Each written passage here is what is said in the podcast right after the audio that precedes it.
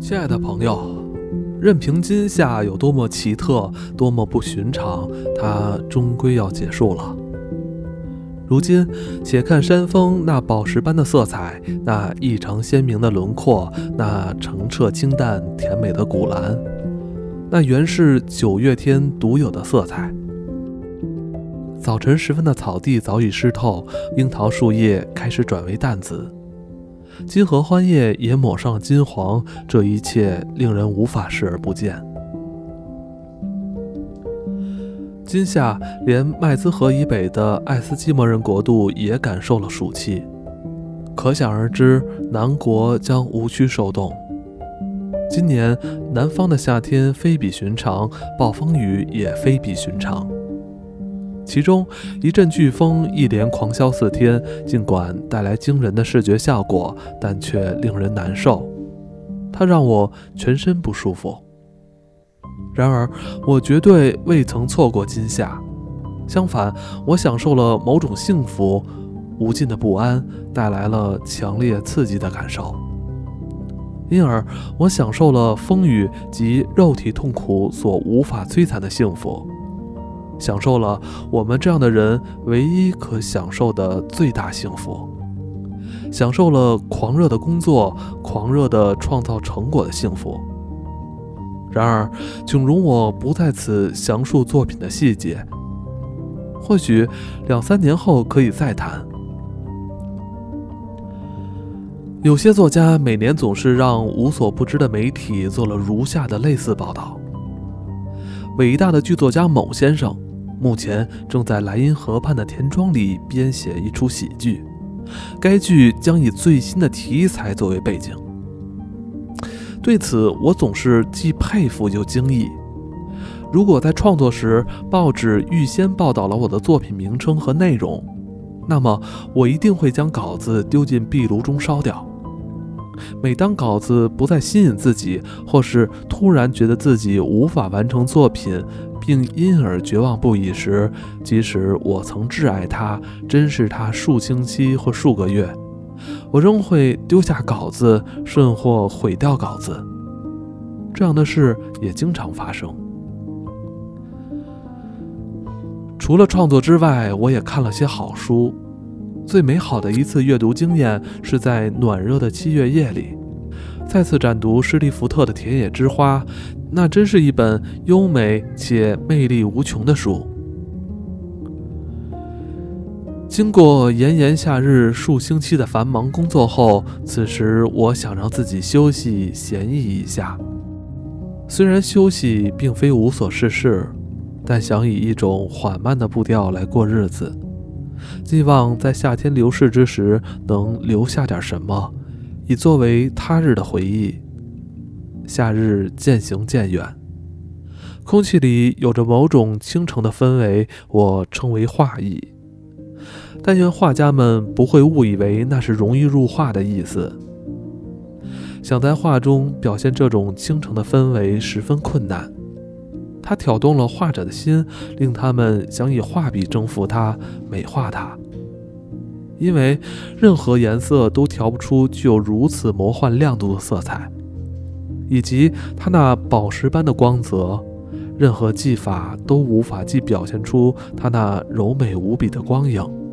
同时又不至于影响其清晰度。此外，由于真正属于秋天鲜艳生硬的色彩尚未降临，四下仍轻披上一层微带秋味的薄纱，植物展现了从未有过的美丽色泽。此时，最耀眼的当令花朵正在花园里争艳，大礼花、百日草、雏菊和极美的珊瑚锦。燃烧着石榴般的红色火焰，宛如爆裂的手榴弹。其中最能捕捉盛夏与初秋鲜活神韵的，非百日草莫属。我在屋里插了些绽放的百日草，它的花期很长，从含苞待放到花颜凋零，我怀着幸福感与好奇心，日日观察花朵的变化。取十几只缤纷的百日草，其健康靓丽，直叫百花失色。百日草的花儿散发着一世的光辉，舞动着艳丽的色彩。华美鲜艳的黄和橘红，活泼无比的红与奇妙的紫红，就像淳朴村姑周日所穿戴的民俗服装的花边。我们大可依自己的喜好，将这些强烈的色彩随意凑对、混合。无论如何，结果都是一样的美。它们不单鲜艳明亮，同时更能互相调和、互相辉映，效果极佳。我告诉您的，其实并非什么新鲜事。我也并未自认是百日草的发现者。我想说的，只是我对它的爱恋。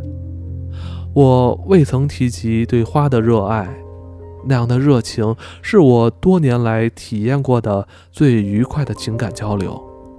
点燃这黄昏之爱的，不是微弱的热情，而是百日草的凋谢。眼见花瓶中的百日草渐渐失色枯萎，我因而经历了死亡之舞，带着既悲哀又凄美的心情，体验了生命无常。人间至美总有稍纵即逝的，而死亡竟也可以是如此的美好、华丽、惹人爱怜。亲爱的友人，试着插上一束百日草。观赏个八日、十日，看褪色后的花束依然娇艳。试着每日仔细观察几回，看初绽放时颜色最华丽的百日草之后如何换上最娇美、慵懒、醉人的色调。昨日的橘红转为今日的橙黄，明后天淡古铜色将染上些许灰色。带着浓烈乡村气息的紫红被白色所覆盖，那样的白与阴暗的影子相辉映。一片片疲倦的花瓣垂吊着，其上布满柔和的皱痕。朦朦胧胧的白衬着无比哀怨动人的恢宏，看起来就像是老祖母褪了色的丝绸，或是一幅陈旧模糊的水彩画。我的朋友，请注意观察花瓣。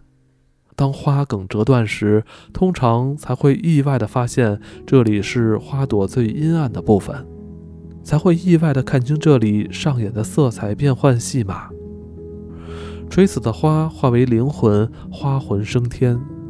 这个小小的地方所呈现的变化，比花苞本身更令人惊心动魄，更芳郁馨香。那颜色是梦中失落的色彩，在花的世界中并不常见。那色调是罕见金属矿物质的色调，变换着各种灰、灰绿和古铜，只有在高山岩石、青苔及海草世界中才得以见到。您会懂得如何欣赏这些东西。正如您喜爱年份好的名贵葡萄酒的芳香，也正如您知道桃子表皮或美女肌肤的触感。尽管我为凋零的百日草颜色而着迷，为史蒂福特笔下野花摇曳的婆娑声音而狂热，但我相信您不会因为我比拳击手感觉更敏锐，比他们拥有更充实的人生体验而笑我是多愁善感的浪漫诗人，我的朋友。我们仍是异类，像我们这样的人已快绝迹了。看看时下的美国人，他们的音乐才华只限于操控留声机，他们为大汽车上了鲜亮的烤漆，便自以为美。